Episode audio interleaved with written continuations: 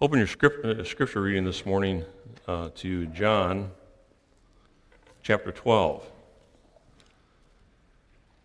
Yes, we are going to still stay in Romans today, but I wanted to focus on, during our scripture time here, on the fact of our, this is Palm Sunday.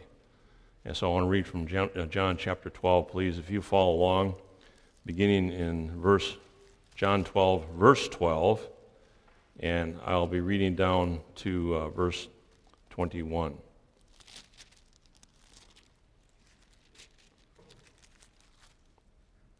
John twelve, twelve. The next day, this is the triumphal entry, by the way. The next day, a great multitude that had come to the feast, when they heard that Jesus was coming to Jerusalem, the feast, by the way, is the Passover that's, that's coming up, leading up to that. That they heard that Jesus was coming to Jerusalem, took branches of palm trees and went out to meet him and cried out, "Hosanna! Blessed is he who comes in the name of the Lord, the King of Israel." Then Jesus, when he had found a young donkey, sat on it, as it is written, "For not, for fear not, daughter of Zion, behold, your king is coming, sitting on a donkey's colt." His disciples did not understand these things at first, but when Jesus was glorified, when they remembered, then they remembered, these things were written about him, that they had done these things to him. Therefore the people who were with him, when he called Lazarus out of his tomb and raised him from the dead, bore witness. And for this reason the people also met him, because they heard that he had, had done this sign. The Pharisees therefore said among themselves, "You see that you are accomplishing nothing. Look, the world has gone after him." Now there were certain Greeks among those who came up to worship at the feast.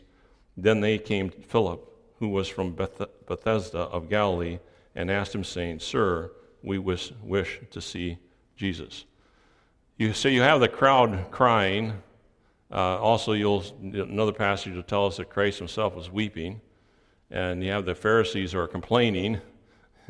And uh, then you have, of course, uh, the uh, proclamation of the, that they were looking, of course, for a conquering king, not for a suffering Savior. So this is this week is called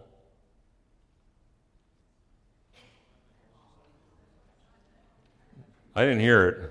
No, it's called the Passion Week. That whole group over there is dismissed.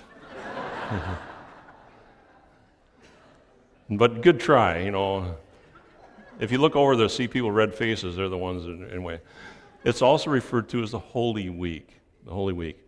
He got his triumphal entry when he came into Jerusalem. This is a, and and uh, this triumph leads to tragedy, which leads to hope. Okay, we always think, oh, this triumph. He came in, and then they, the same people that are crying, "Praise Hosanna," are at the end of the week saying, "Crucify him, crucify him." Same group. But if it wasn't for the tragedy, there would be no hope, because see. This is Palm Sunday. This is triumphal entrant into Jerusalem. Next Sunday is the resurrection, which gives us a triumphal entry into the presence of God through Jesus Christ. So this is called a Passion Week. Passion, interesting, is, is strong and barely controllable emotion. It's move, it's a move to action. It's commitment. It's fully engaged. It's, it's a measured response. Christ had passion. We see it when he came and saw Jerusalem. He began to weep because he saw people without a shepherd. He, he had a strong passion. Passion. This passion was going to help him follow through on what he knew man needed most. It began on Monday, or actually began on Sunday is at triumphal entry. Uh, we believe that he probably stayed in Bethany with his friends, Lazarus and Martha and Mary, which is a very short journey. He probably stayed there often. So he was, he didn't stay in Jerusalem. He went back and then came back. On Monday, this was the cleansing of the temple. We can read about that in Luke chapter twenty.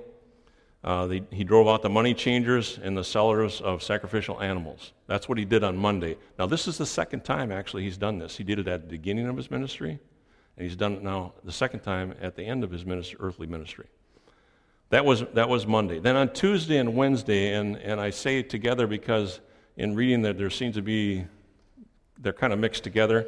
But on Tuesday and Wednesday, you have these controversies with the religious leaders, uh, the religious establishment, about Christ's authority, about paying taxes, about the resurrection, and he also questioned them. And they could never, they couldn't trip him up. They couldn't trick him up. They they tried to every way they could to use it as a means to uh, discredit him, and they and they couldn't.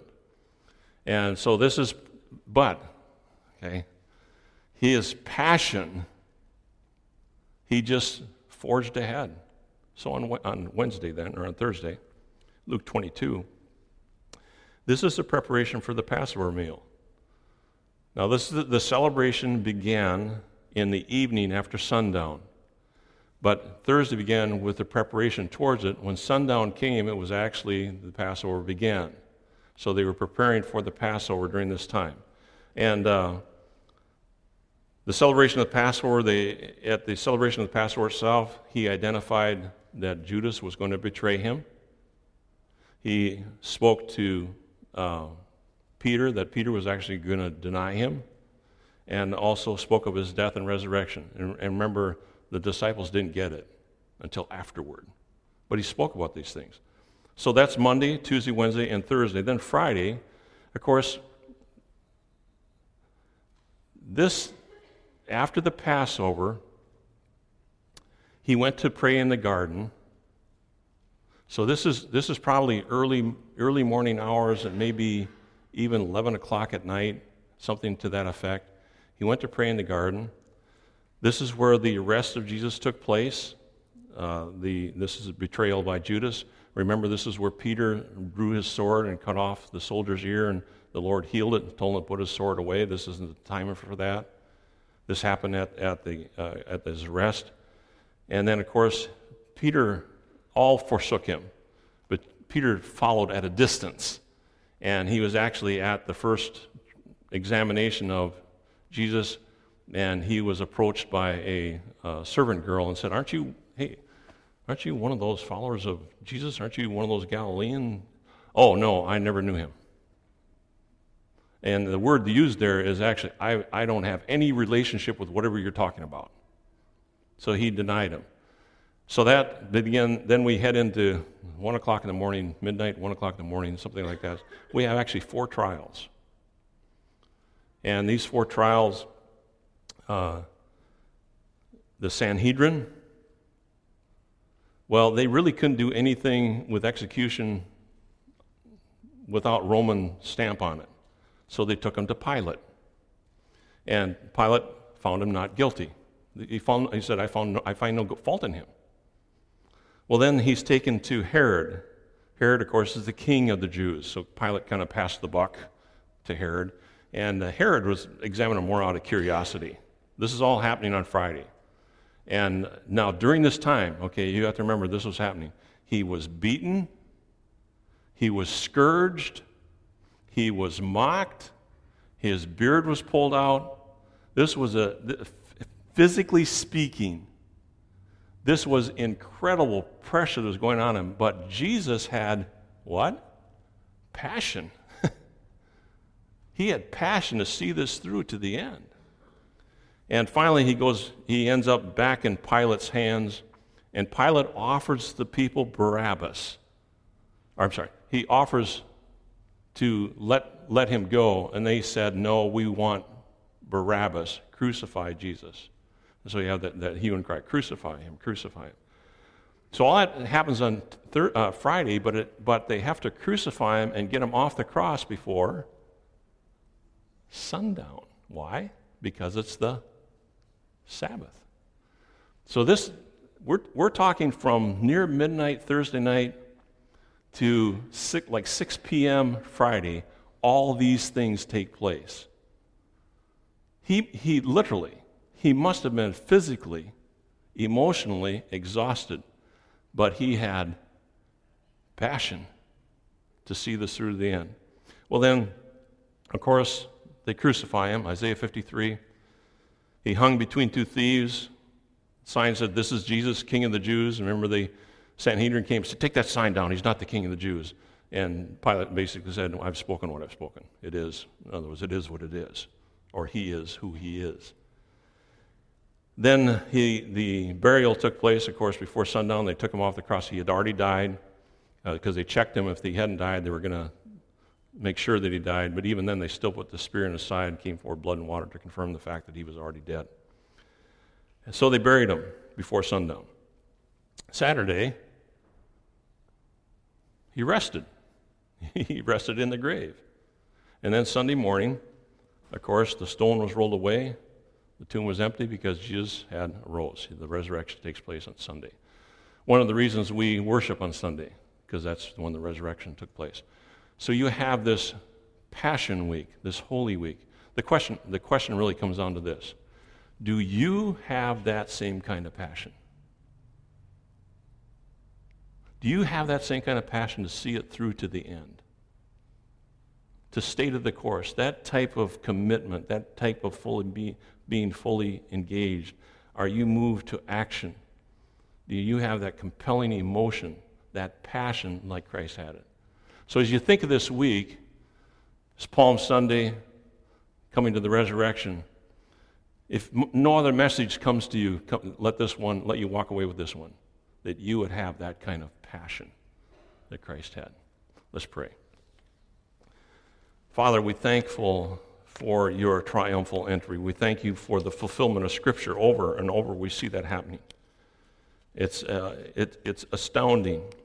And even then, we can't fully comprehend or embrace the, the, the fact that uh, you, you willingly put yourself through those trials. You willingly put yourself on the cross so that we could triumph over sin because of the death, burial, and resurrection of Jesus Christ.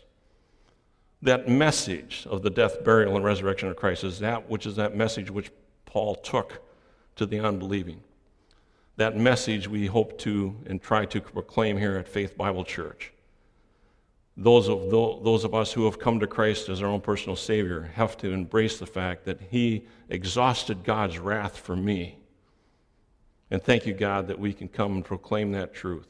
And Lord, I do pray, again, that we may have that passion, that passion displayed by Christ. In Jesus' name we pray. Amen.